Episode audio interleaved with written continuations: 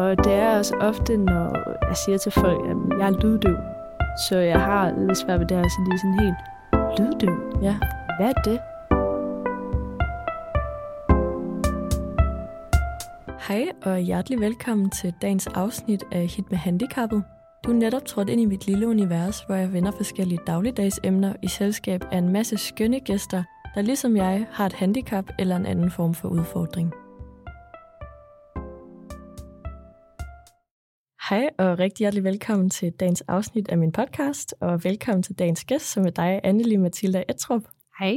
Vi, øh, vi sidder jo i et podcaststudie ude på øh, min øh, uddannelse, og vi troede faktisk, vi var alene her, fordi vi sidder en lørdag, men øh, lyset det tænder og slukker altså uden for lokalet, så... Øh, Der er vi, lidt mennesker omkring os. Ja, vi tror, der er lidt mennesker omkring os alligevel. Men øh, ja, vil du ikke starte med lige at give en lille intro til, hvem du er? Jo, jamen jeg hedder Anneli Mathilde Eltrup. Jeg er 21 år og kommer her fra Aarhus, og til dagligt der arbejder på en specialskole og er aflaster for en lille syvårig autistisk pige. Ja. Og så øh, er jeg jo her i dag for at øh, snakke om lyddøv, hvilket er noget, jeg er og døjer med. Eller ikke døjer med, men sådan, ja. ja, ja. Det er derfor, du er her lige netop i dag for at snakke med mig. Netop. Ja. Og øhm, nu sagde du selv det her med sådan, fordi jeg er lyddøv, eller døjer med det, eller jeg plejer jo altid også at spørge ind til det her med, hvad vil du selv sige om det, eller hvordan omtaler du det? Fordi jeg ved egentlig ikke, om det på papiret er et handicap, eller hvad det er. Jeg synes også personligt selv, det er svært at kategorisere, men når folk de spørger, så siger jeg formentlig, at jeg er lyddøv eller har faglige udfordringer. Ja. Øhm, da man godt kan sige lyddøv lidt også er en del ordblind, men så alligevel ikke. Ja, og det bliver vi jo forhåbentlig meget klogere på. Det er også et område, som jeg ikke er særlig øh, hvad hedder sådan noget, klog på, mm. så, øh, så jeg glæder mig meget til, at, øh, at jeg sikkert får meget bedre indsigt i det at være lyddøv. Ja. Jeg starter lige med at føre det gyldne spørgsmål af til dig. Og det er i dag, hvad den mest lærerige er, du har fået med dig øh, i forbindelse med, at du er lyddøv. Ja. Ja, så du må gerne tænke over det, og så spørger jeg dig igen til allersidst, hvor du gerne må besvare mit spørgsmål. Selvfølgelig. Fedt. Og øh, dagens emne i dag er jo det her med øh, barndommen, og sådan opvækst generelt, og alt det, der lige hænger med der. Mm. Så først, inden jeg lige hopper helt ind til øh, vores emne i dag, vil du så ikke sige lidt mere om, sådan, hvordan din udfordring med at være lyddøv, det sådan viser sig generelt i din hverdag?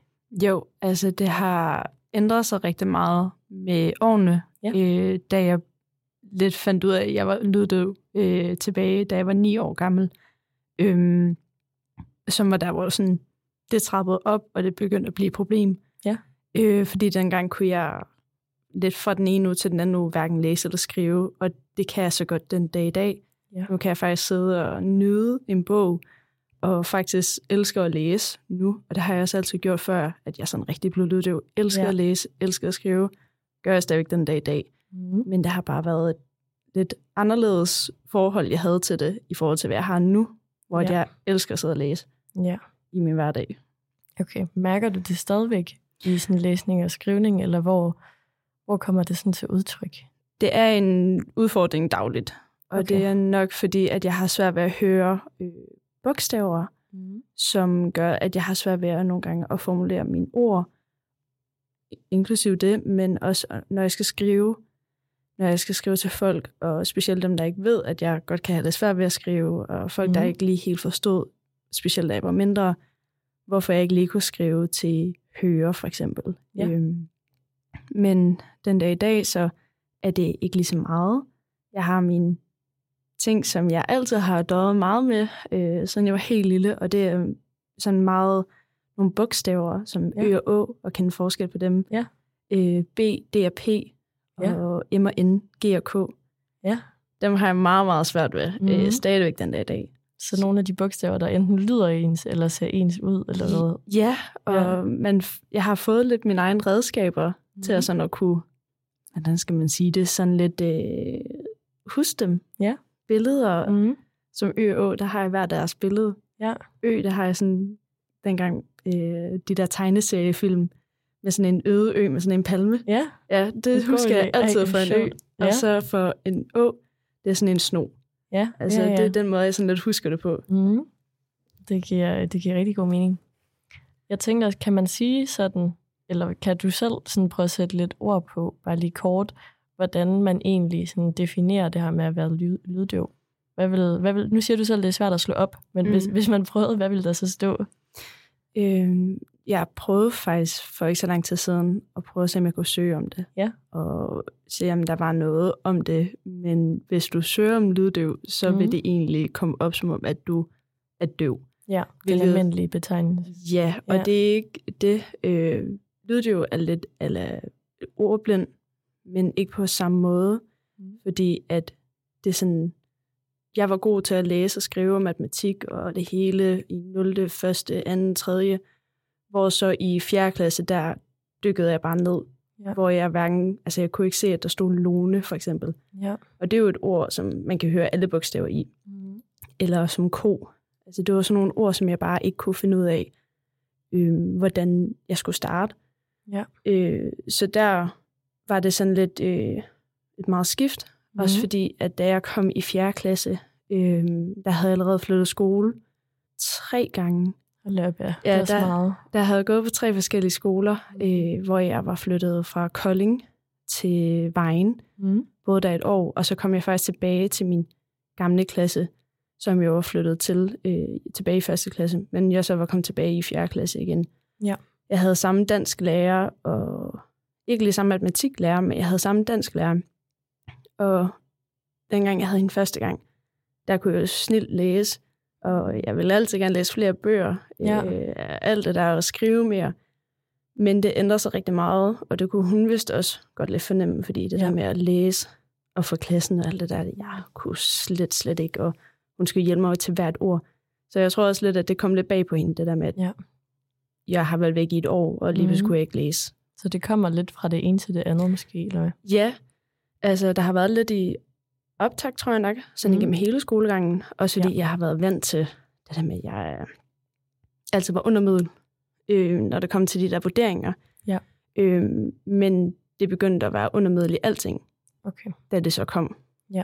Og ja, det var nok den, der ramte mig hårdest, også fordi det lige var i den der tid, ja. hvor man begynder at, ligesom, at udvikle sig mm. lidt mere. Lige præcis. Mm. Var det noget med os, at, øh, at hvis man ikke bare sådan almindeligvis kan høre, så er det jo altså, ja, noget, der er galt ind i øret. Hvor at lyddøv, der er dine ører egentlig almindeligt fungerende. Er det rigtigt forstået? Ja, det er... Jeg har været igennem nogle ting gennem min barndom, som ja. jeg så har kommet til psykoterapi i 9. klasse. Ja. Som er det eneste, der sådan har hjulpet mig igennem det. Og ja. øh, der prøver vi sådan lidt at snakke om det her med, hvorfor jeg er lyddøv. Ja. Øhm, og der fandt vi så ud af, eller min psykoterapeut fandt ud af, at det var fordi, at i forhold til de ting, som jeg har gennemgået mm. øh, med min familie, og min storebror, og min mor og min far og alt det der, så har jeg valgt at lukke af. Ja. Så det er meget, øh, hvad kalder man det, psykisk. Ja. Ja, det er meget psykisk, at mm. jeg har valgt at lukke ned, og det er så gået ud over mine fagligheder, at ja. jeg har lukket ned via det. Mm. Så det er ikke så meget... Øh, jeg, jeg tror, jeg vil sige, det er mere psykisk, at jeg har sådan lukket ned. Ja. Og ikke vil høre på mere, fordi mm. at jeg Mhm. hverken blev lyttet til, eller blev hørt. Og jeg vil ikke Mm. høre på alt det, de Ja. snakkede om, som en 8-9-årig ikke ville høre Ja. på. Eller skulle høre på, for den Mm. sags skyld. Men det er også lidt interessant, fordi hvis man hører altså bare ordet lyddøv, der tænker jeg i hvert fald noget, der er fysisk, ikke? Mm. Men at det så ja, måske faktisk mere er en, en psykisk udfordring end en fysisk. Ja, altså jeg har gået... Øh, det var min mor, der nok lå mest mærke til det, Ja. fordi at vi, vi skulle øve rigtig meget øh, læsning Ja. øh, i den klasse, jeg gik i mm. dengang. Og øh, jeg læste op for min mor, for jeg synes, det var lidt svært at, sådan, at forstå, hvad der skete. Mm. Mm. Øh, det er meget forskelligt fra person til person, der har lyddøv. Øh, men øh, hun kunne ikke forstå et ord, i hvad jeg læste. Nej. Og jeg skulle have hjælp til at læse, at der stod, der var en ko, Okay. for eksempel. Jeg kunne mm. simpelthen ikke få det til at fungere, øh, og få det til at sådan passe med, at der stod, der var en ko, eller Nej. der er en ko. Øhm, så hun tog fat i min øh, dansklærer. Mm. Min dansklærer kunne ikke lige helt sådan forstå, hvad min mor mente med det, fordi at Nej. Annelie har altid godt kunne lide at læse, også dengang hun gik her første gang, og alt det der, øh, hvor min mor faktisk blev virkelig frustreret, fordi at hun kunne mærke på mig, at det tog rigtig meget på mig, at jeg Ja. ikke kunne være en del Mm. af det i min skole. Øh, min mor, hun er frisør og snakker med rigtig mange mennesker i løbet af en dag, og hun er en meget dejlig, snaksalig kvinde. Ja. Mhm. Øh, så hun havde en kunde, der meget åbent sagde, hun lyder til at være lyddiv. Det var hendes søn nemlig også. Okay. Og så fik min mor et uh, nummer til noget, der hed altså noget lydterapi, mm. øh, som var i Kolding, fordi det var der, vi boede dengang. Ja. Øhm, og øh, det gik jeg så til i to-tre år, Mm. som har hjulpet rigtig, rigtig meget.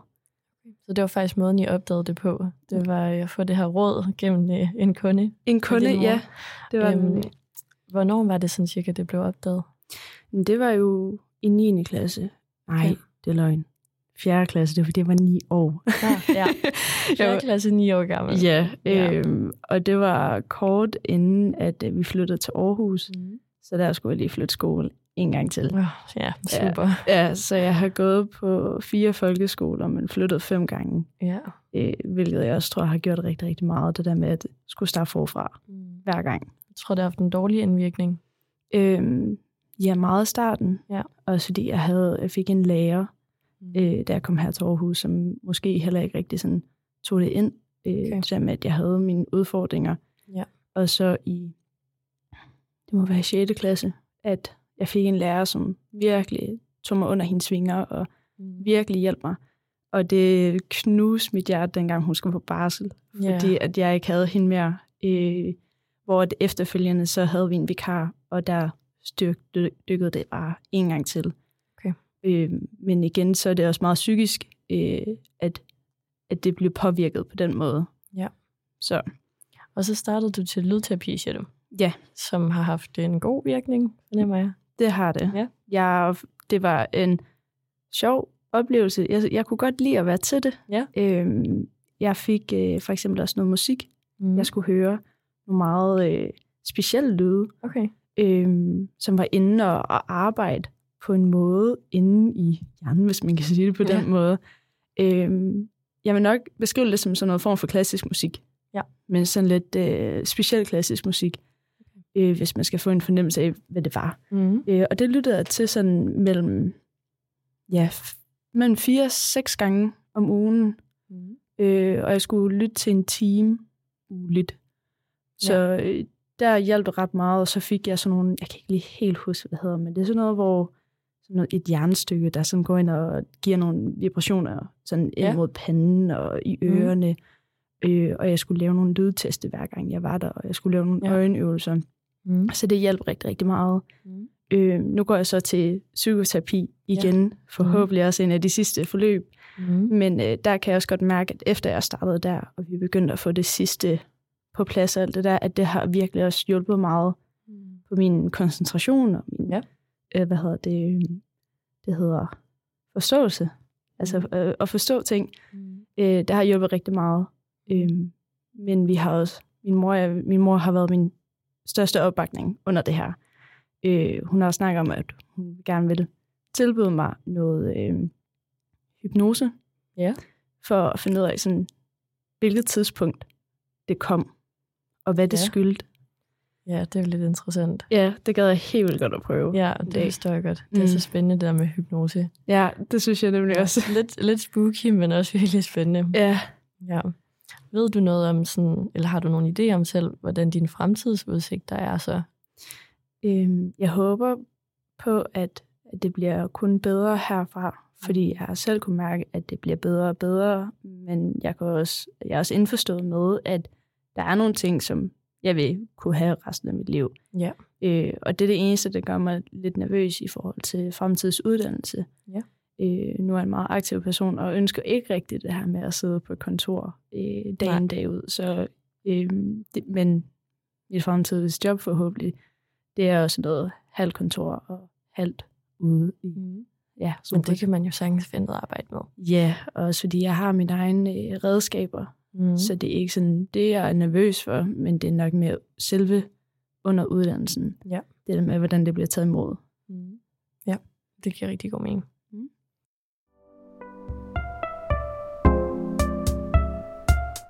lad os hoppe lidt ind i dagens emne. Øhm, du har jo selv nævnt det her med barndom et par gange nu, og opvækst, og hvad du kommer fra og sådan noget. Og det er jo derfor, at det, det primært bliver emnet i dag. Mm. Øhm, men hvordan sådan først helt overordnet, husker du selv din barndom? Hvordan har den sådan været? Øhm, jeg husker min barndom så god, som god, Mm. men jeg er også opvokset på en anden måde, hvis man siger på den måde, når man øh, hører om den danske kernefamilie, hvis man kan sige det sådan. Ja. Øh, og så mange af mine andre venner er også opvokset på. Mm. Øh, da jeg kun er opvokset med min mor min storebror, som har været ikke rask, øh, men sådan psykisk øh, syg Ja. i hvert fald lidt over et år 10 Mm. øh, grundet af min fars øh, action, hvis man kan sige det på den måde. Øhm, så derfor har jeg også været rigtig meget et skyggebarn, fordi at min mor har skulle give rigtig meget af Jasper, som er min storebror. Mm. Øh, Jasper skulle have rigtig meget opmærksomhed. Ja. Og jeg tror også, det er derfra, hvor at jeg også føler mig sådan glemt og Mm. mm. overhørt. Og, men når jeg blev hørt, eller når jeg blev taget med, enten, så er det jo bare, fordi jeg skulle sidde og lytte. Og når man har en storebror, der ikke er 100% i sit eget sind, hvis man kan sige det sådan, så, øh, så kan det godt være svært at blive ved med at skulle lytte på. Øh, og når ens mor også er pænt presset på grund af hendes eksmand, øh, Ja. Og den måde, som han vælger at være på, så tror jeg også, at det har taget rigtig meget på hende. Det der med at føle sig alene og brug for at snakke med en. Ja. Øh, så er der måske kommet rigtig meget ud til mig. Måske ikke hendes mening at skulle gøre det, men øh, jeg har altså været en meget observerende barn, så jeg har jo også bare lyttet rigtig meget og Ja. øh, blevet kastet rundt.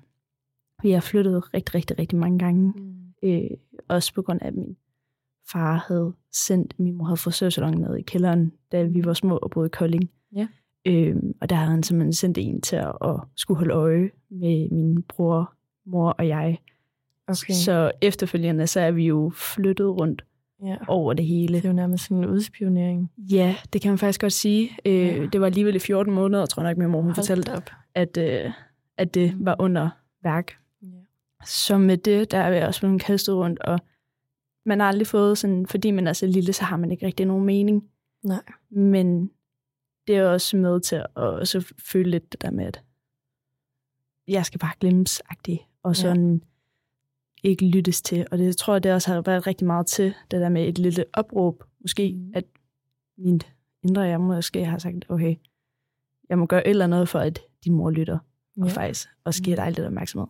Ja. Der har bare så taget en del år efterfølgende at få det til at Mhm. fungere igen.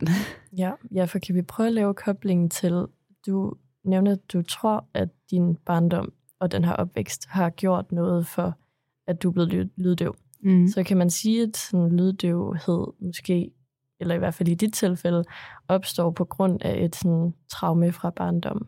100 procent. Ja. Øhm, og det er også det, som vi er kommet frem til. Nu har jeg både til psykolog, coaching, Ja. Øh, psykoterapi, er det, der har hjulpet mig, Mm. og været det, der har fungeret siden øh, 9. klasse. Ja. Øhm, og det er nok der, hvor vi har fundet ud af, at alt det her med min far og med Jasper og min mor, Ja. øh, og alle dem, dem, der har været imellem. Øh, min mor giftede sig igen efter min far, Mm. Øh, og han har også påvirket rigtig meget af det traumer, som jeg har, har været igennem, Ja. hvis man kan sige det sådan. Mm. Øh, hvor jeg har været mere overhørt i de 4-5 år, de var sammen. Okay. Så der har også været rigtig meget med der, men det var også der, hvor at jeg begyndte i skole, øh, og hvor det både gik mega godt i starten, og lige pludselig bare dykkede ned. Ja. Fra den ene dag til den anden nærmest. Mm. Hvordan havde du det socialt egentlig i de år? Jamen, jeg havde det egentlig ret godt, øh, men jeg følte mig udenfor, når, hvis jeg skulle lave lektier Ja.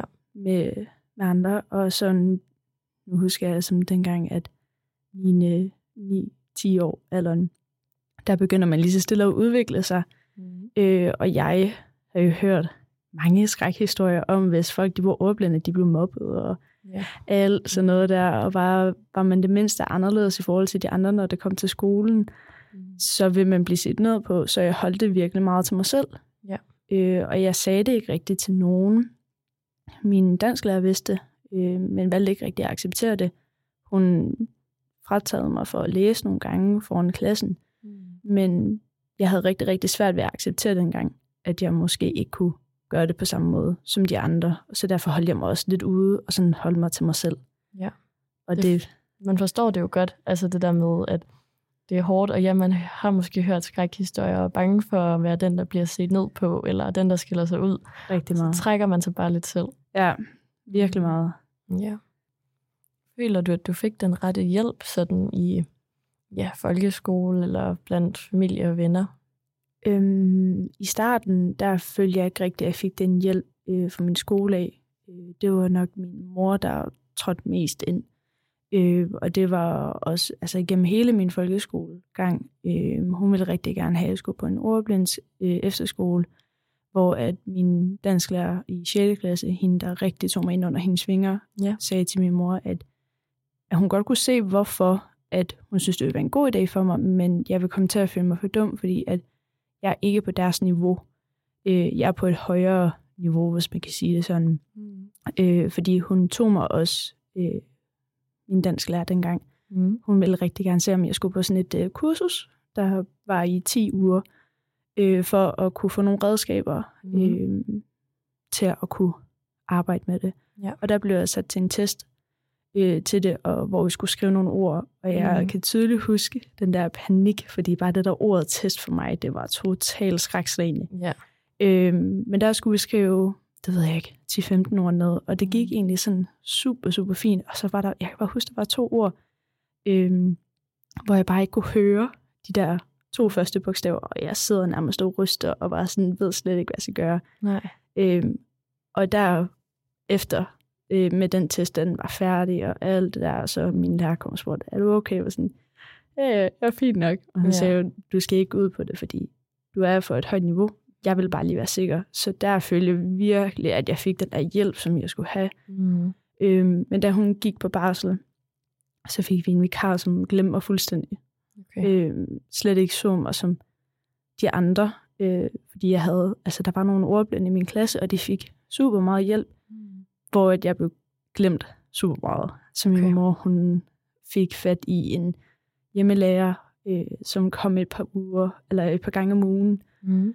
øh, og hjalp mig med mine lektier, og gav mig andre redskaber, og prøvede at få mig til sådan at selv at udvikle nogle ting, som jeg kunne bruge, som vil hjælpe mig i hverdagen sådan til at skrive. Og det hjalp mega meget. Ja. Og det er jeg virkelig glad for, at min mor har gjort. Mm. Øh, så min mor har klart været den største opbakning til det her, Ja. og virkelig hende, der har gjort meget for, at jeg kunne Mm. få en normal hverdag, når det kommer til det faglige. Ja. Ej, det er jeg glad for at høre. Ja. Det, det er bare så vigtigt, at, sådan, ja, at baglandet kan hjælpe en. Rigtig meget. Ja. Ja. Også den dag i dag nu, øh, jeg droppet ud af HF faktisk mest grundet af det her med lyddøv. Øhm, fordi jeg ikke følte, at jeg, kunne, at jeg fik noget ud af det. Nej. Øhm, men jeg skal til at læse nogle enkelte fag op, og der har jeg også en rigtig dejlig bedste veninde, som er sindssygt god faglig. Ja. Øh, selvom hun bor på Sjælland, så har hun sagt, at øh, hun vil hjælpe mig hver dag, Nå, ej, hvis det er det, der skal Ja. til, for at jeg kan komme igennem det. Ja. Ej, det er dejligt. Mm.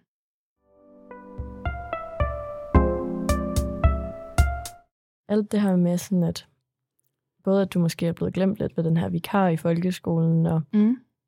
også med, at det måske har været svært lige at finde ud af, hvad det var for noget. Altså, det må jo på en eller anden måde handle lidt om noget sådan uvidenhed, eller det ikke er, altså, jeg ved ikke, om det er en lille ting, eller om det bare ikke er noget, folk snakker om. Jeg har personligt heller aldrig hørt om det, før jeg mødte dig. Mm-hmm. Jamen, det er rigtigt. Og det er også ofte, når jeg siger til folk, at jeg er lyddøv. Så jeg har lidt svært ved det her, så de er sådan helt, lyddøv? Ja. Hvad er det? Ja. Og så er det jo lige sådan meget kort fortalt, så siger jeg, at jeg har bare de her ting, øh, som koncentrationsbesvær, korttidsudkommelse, forståelsesbesvær, så kan jeg ikke høre øh, Mm. bogstaver i ord, som er det Ja. overordnede for mig.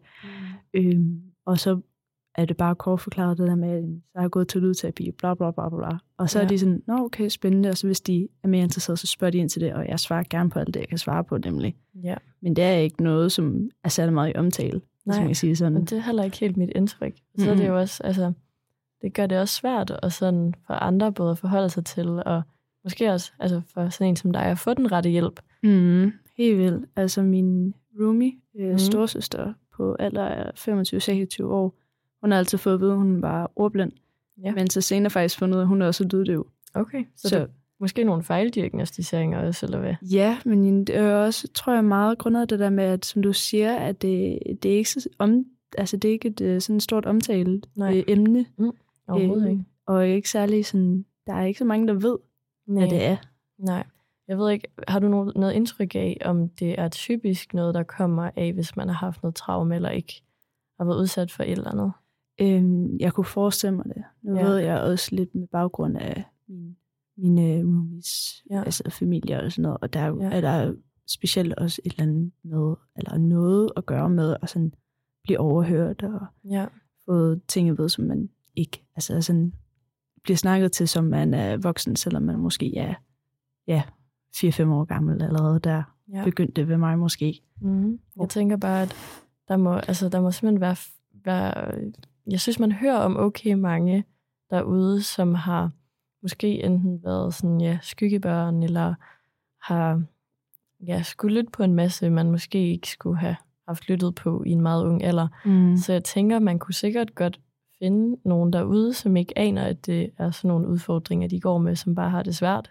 100 procent ja. øh, tilbage i efterskolen, hvor at det begyndte at gå rigtig godt for mig igen, mm. hvor jeg også fik en lærer, der virkelig gjorde meget for, at jeg følte mig tilpas, og hun kunne se på mig, hvis jeg var presset og alt det der. Men der kunne jeg huske øh, bare sådan en ren fornemmelse mm. af dem, der også øh, sagde, at de var lyddøve, eller nej, ikke lyddøve, undskyld, ordblinde. Ja. Øhm, hvor at der er jo sådan lidt en grad for de forskellige ordblinde. Mm. Øhm, hvor jeg også tænkte sådan, du siger selv, at det ikke er det største problem, hvor det måske godt kunne have været, lad os ja. sige, lyddøv. Mm. Så det stadigvæk er en måde at kunne arbejde på, og faktisk kunne blive bedre til. Ja hvor ordblind, der ser jeg personligt selv det som en, du kan få dine redskaber, men du vil altid være ordblind. Ja. Hvor at lyddøv, jeg føler mig ikke lige så lyddøv, som jeg var for, ja, nu har jeg haft det i 12 år, hvis man kan sige sådan, mm. men sådan for 8 år siden. Ja.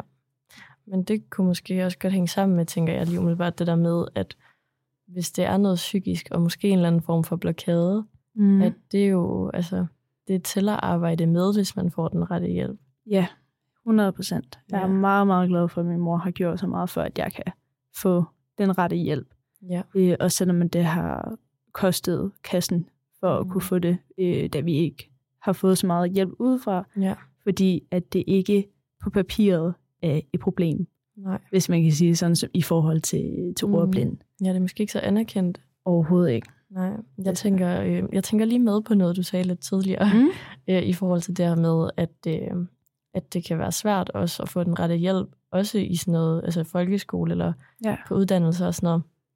Øhm, jeg står jo selv også med en sygdom, som er meget sjælden eller atypisk. Mm. Så jeg kender godt lidt selv til den der følelse af, og øhm, jeg har haft mange både lærere og undervisere på min nuværende uddannelse også, der siger, at de mega gerne vil øh, hjælpe og støtte op om det, og det synes jeg virkelig også, de gør. Men jeg kan mærke, der ligger bare sådan virkelig et stort ansvar fra mig med sådan at få, få forklaret, hvad min udfordring ligger i. For hvis jeg siger, jeg har en synsnedsættelse, øhm, kan vi gøre et eller andet, for at jeg bedre kan følge med i skolen? Mm. Så vil de typisk sige, øhm, ja, kunne du ikke prøve at tage til optiker og få nogle briller? Og så siger de, ja, og det er slet ikke... Typisk mit er, ja, ja, sådan, ikke plus minus, det er jo lyset. Ja. Øhm, og så, kan, altså sådan, så synes jeg også tit, jeg har fået leveret nogle øhm, sådan opgaver eller tekster øh, på papir, vi skulle læse, og så har de bare, eller ikke bare, det er virkelig sødt af dem, og det er godt tænkt ud fra det, som de ved mm. om min sygdom, som jo bare ikke har været ret meget, men at så printer de det meget stort, og det hjælper mig, men jeg kan faktisk ikke, det hvide papir lyser mig faktisk i øjnene. Jeg skulle faktisk det lige til at spørge, om du får hvid papir, eller ja. om du får sådan, det ved jeg ikke, sådan lidt mørkegrå? Ja, jeg eller? burde nemlig få, jeg, altså helt optimalt vil jeg gerne læse på helt sort papir ja. med store hvide bogstaver. Øhm, eller sådan store, måske ikke engang helt hvide, for det kan også godt skære lidt, men det der med i hvert fald kontrasten, og at det i hvert fald ikke er på hvid baggrund. Ja. Øhm, men det vil en helt almindelig, øh, et helt almindeligt menneske med en almindelig synsnedsættelse vil jo aldrig tænke i sådan noget. Så det er jo vidderligt uvidenhed, når man ikke får den rette hjælp, fordi folk virker til virkelig gerne at vil hjælpe. Ja, men det er mega frustrerende, når de ikke sådan rigtig forstår det alligevel, men prøver, Ja, hvis man kan sige det sådan. Ikke det? og jeg kan godt bare tænke sådan, hvad, skal, altså, hvad delen skal vi stille op med det? Mm. Mm. Øhm, fordi jeg forstår så godt deres uvidenhed. Øhm, og så mange steder er der alligevel ikke, der bliver sådan snakket om de her lidt atypiske eller øh, mindre anerkendte sygdomme. Ja. Så altså, hvordan skal de få den viden nok til at kunne hjælpe os, udover hvis vi selv bliver virkelig, virkelig gode til at sætte ord på præcis, hvordan vores sygdom eller handicap fungerer, og præcis, hvad vi skal have hjælp til. 100 procent, men det er også, jeg tror også, både for lærerne, men det er også en lidt kæmpe opgave, det der med at vide sådan, åh oh, gud, der er nogen, der har lidt anderledes end, end, øh, end, end de andre. Ja. Du er jo for eksempel med dit syn, at det er lidt svært på en anden måde, Ja. hvor at øh, du gerne vil have altså, vist det på en anden måde, Ja. sådan med papir, Mm. hvor at jeg har tit bare gerne vil have det læst op, eller have nogle andre redskaber. Ja. Så jeg forstår udmærket godt øh, det der med sådan, jeg synes bare, det var rent altså, frustrerende. Ja. Specielt hvis de ikke gad at gøre noget for det. Fordi mm. det har jeg også oplevet rigtig mange gange. ja, det hjælper, hvis man kan mærke, at interessen er der. Og det synes jeg Virkelig. heldigvis, jeg har mødt meget af. Ja, Men stadigvæk sådan, hvordan kommer vi lige fra, at interessen er der til, at de ved, hvad de, hvordan de så hjælper optimalt? ja, Den synes jeg er svær. det forstår jeg godt. Ja. Også fordi, at det tager alligevel ret meget tid at skulle prøve at forklare. Mm. Øh, jeg havde, øh, nu ved jeg ikke, hvordan du havde det dengang, mm. hvor du sådan første gang skulle forklare det øh, over for dine lærer. Men jeg kunne huske, da jeg kom til Aarhus, øh, der skulle jeg jo forklare til alle mine lærere. Mm. Øh, og det var et meget sårbart område, fordi jeg var så usikker på mig selv. Ja.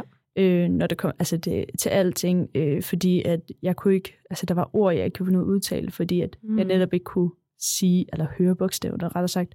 Ja. Øhm, så jeg begyndte altid at græde. Altså jeg tror, Okay. det var helt op til 9. klasse, Mm. at det var et alt for sårbart område for Ja. mig at, sådan, at snakke om. Så det var også derfor, jeg, jeg var ikke som, jeg snakkede ikke ret meget om det. Og det var jo også sådan lidt min fejl, hvis man kan sige det på den måde, at min lærer ikke sådan rigtig kom ind under det. Mm. Men så tog min mor jo fat i dem. Ja. Men men jeg kunne godt mærke på dem, der var interesseret i at faktisk at hjælpe mig, Mm. øh, og så dem, der ikke var. Ja. Eller ikke sådan brugte så meget tid på det. Mm. Og det, jeg tror, nu har jeg oplevet rigtig meget svigt. Ja. Og det er nok den, der sådan sidder så hårdest på mig. Og jeg tror også, det er den, Ja. ja. der har påvirket mig mest. Og sådan gennem skolegangen, så har jeg følt rigtig meget svigt. Ja. Øh, hvis de ikke har sådan bare lige ved bruge fem minutter mere på Mm. at forklare mig opgaverne. Eller måske i de tilfælde, måske bare lige, at de kunne bruge, det ved jeg ikke, fem minutter på at faktisk at sætte opgaven op for dig, Mm. for at du faktisk kunne få mere ud af det. Ja. Det vil jo være en kæmpe hjælp, kan man sige. ja, meget. Og bare fem minutter. Ja, men jeg tænker også, øh, det må, det må have været svært for dig også, hvis din udfordring på en eller anden måde er opstået af ikke at have følt sig hørt eller set. Mm. Og man så, så får man så den her udfordring konstateret, og kommer så bare i den situation nu, at nu står man med noget igen, folk ikke forstår, så så bliver man igen ikke lagt mærke til, eller lyttet nok til, eller... Ja, 100 procent. Jeg tror, Mm. mm. jeg kun har følt tre gange, hvor jeg Mm. sådan rigtig har følt mig hørt øh, gennem min skolegang. Ja. Og det var hende, min lærer tilbage i 6. klasse, Mm. min dansk lærer, og så min dansk lærer på efterskole. Ja. Øh, det første år gik der i to år, og så Mm. faktisk på HF, øh, fordi jeg har virkelig været god til matematik engang, Mm. men grundet af jo, så faldt det også ned øh, Ja. i forhold til det her med forståelse. Mm. Øhm, men da jeg kom på HF, der fik jeg en mega, mega fantastisk matematiklærer, og jeg forklarede ham en gang, jeg har lige brug for, at du kommer ned og lige forklarer det kort og Mm. præcis til mig, Ja. så jeg sådan er indforstået med, hvad jeg egentlig skal lave. Ja. Øhm, og øh, det gjorde han hver gang. Fedt. Og det var sådan, jeg følte mig virkelig sådan hørt, og jeg mm. følte mig virkelig set. Ja. Øh, fordi at til hver time, når vi sådan skulle til at lave noget selv, så kom han ned. Har du forstået opgaven? Forstået opgaven, så sagde jeg selvfølgelig ja. Øhm, og han var også meget tålmodig med mig, mm. fordi han kunne forklare opgaven. Og så kunne jeg spørge sådan, inden han gik, venlig, jeg til at forklare det en gang til. Ja. Og han tog bare tiden, og jeg, det, var sådan, det var en mega tryghedsfornemmelse Ja.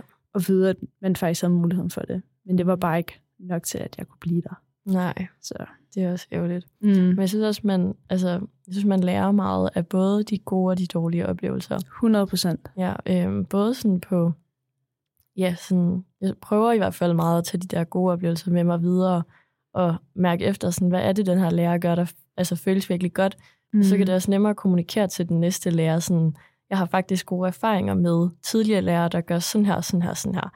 Det er meget 100%. konkret og lidt mere håndgribeligt måske for dem, i stedet for at jeg kommer og siger, hej, øh, jeg har cone dystrophy, vil du hjælpe mig? Altså Ja. sådan, det kan de slet ikke forholde sig til. Nej, nej, overhovedet ikke. Mm. Og som du også siger det der med, at jamen, så husker man de ting, som den lærer har gjort, og man kan give det videre til den næste lærer. Det er jo en mega fed sådan, mulighed at kunne gøre, både for de nye lærere, Ja. så de ikke kommer totalt på udebane, men de faktisk allerede sådan fra starten af får nogle tips og tricks til, hvordan de kan håndtere de forskellige ting. Helt sikkert. Jeg fornemmer jo, at du er kommet rimelig langt også med dit. Øhm, og jeg tænkte på, om du havde nogle gode råd til, hvis der sidder der nogen derude, der enten øh, har fået konstateret, de er lyddøve, eller mm. Måske kunne forestille sig selv, at de var det, øhm, til sådan enten nogle råd til folkeskole eller barndom, Ja. eller bare generelt. Altså nok min råd, det er 100%, nu er det også meget med at omtale den dag i Mm. dag, men det der med, det okay faktisk, og synes det er svært at læse, også når man kommer i de der 4. og 5. klasser Ja. under udvikling, men så også det der med at spørge om hjælp, Ja. det har jeg altid været rigtig dårlig til, Mm. øh, at få hjælp til det, om det er for lærerne, eller ens forældre, eller ens veninder, at det virkelig kan gøre meget. Ja. Øh, og hvis man er i tvivl om det, så i hvert fald prøve at bestille en tid til lydterapi. Øh, det, har, det er nok det største der gave for mig, at Ja. jeg startede til det. Mm. Øh, og det har jeg også hørt skulle hjælpe rigtig meget på. Det er dem, der er ordblinde. Ja. Og øh, selvom jeg følte mig totalt altså, ude for min vennegruppe, Mm. øh, ved at jeg skulle høre sådan noget specielt musik, og at jeg ikke kunne finde ud af at arbejde i grupper, fordi at de havde deres niveau, og jeg havde mit niveau. Mm. Jeg vil nok, hvis jeg skulle sige noget til mig selv dengang, som nu, øh, så vil jeg nok sige, at det gør ikke noget, at, at du ikke kan arbejde med dem. Nej.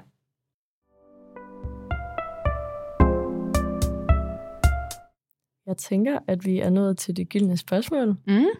Så øh, jeg håber, at du har tænkt over et svar, men jeg stiller lige spørgsmålet igen. Ja. Og det var, hvad den mest lærerige er, du har taget med dig i forbindelse med din lyddævhed. Det er nok de redskaber, som jeg har selv, øh, hvad hedder det, lavet til mig selv, Mm. øh, og alle de tips og tricks og alt sådan noget, jeg har fået fra andre, øh, og prøve dem af. Ja. Øh, og lytte til, hvad de andre siger, øh, og i hvert fald sådan, at give mig chancen for ligesom at prøve det. Mm. Øh, også det der med at ikke at sige til en selv, at man ikke kan, fordi jeg har godt nok sagt til mig selv i mange, mange år, at jeg ikke kan finde ud af at læse.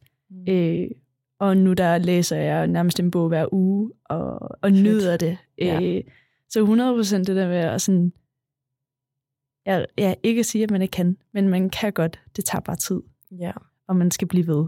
ja. Så hvis der er noget, man gerne vil, så skal man blive ved. Ja. 100%. Fedt. Så meget sådan, hvordan man taler til sig selv måske også. Ja, altså den største, der kan dømme en, det er nok en selv, og Ja, jeg har Det virkelig, rigtigt. virkelig hakket mig selv ned mange gange for Okay. at græde til tester og sådan noget der, men det er jo Mm. så normalt, og man skal Ja. nok komme igennem det. Ja, helt sikkert. Det synes jeg, øh, det er et godt budskab at, at sende. Jo, tak. og sådan, I kan godt derude. Ja, I kan godt. ja, Keep going. ja, lige præcis. Ja, tusind tak, fordi du ville komme og være med Jamen, i dag. tak for, at jeg måtte komme, være med. Det Ja. har været mega hyggeligt. Det er godt.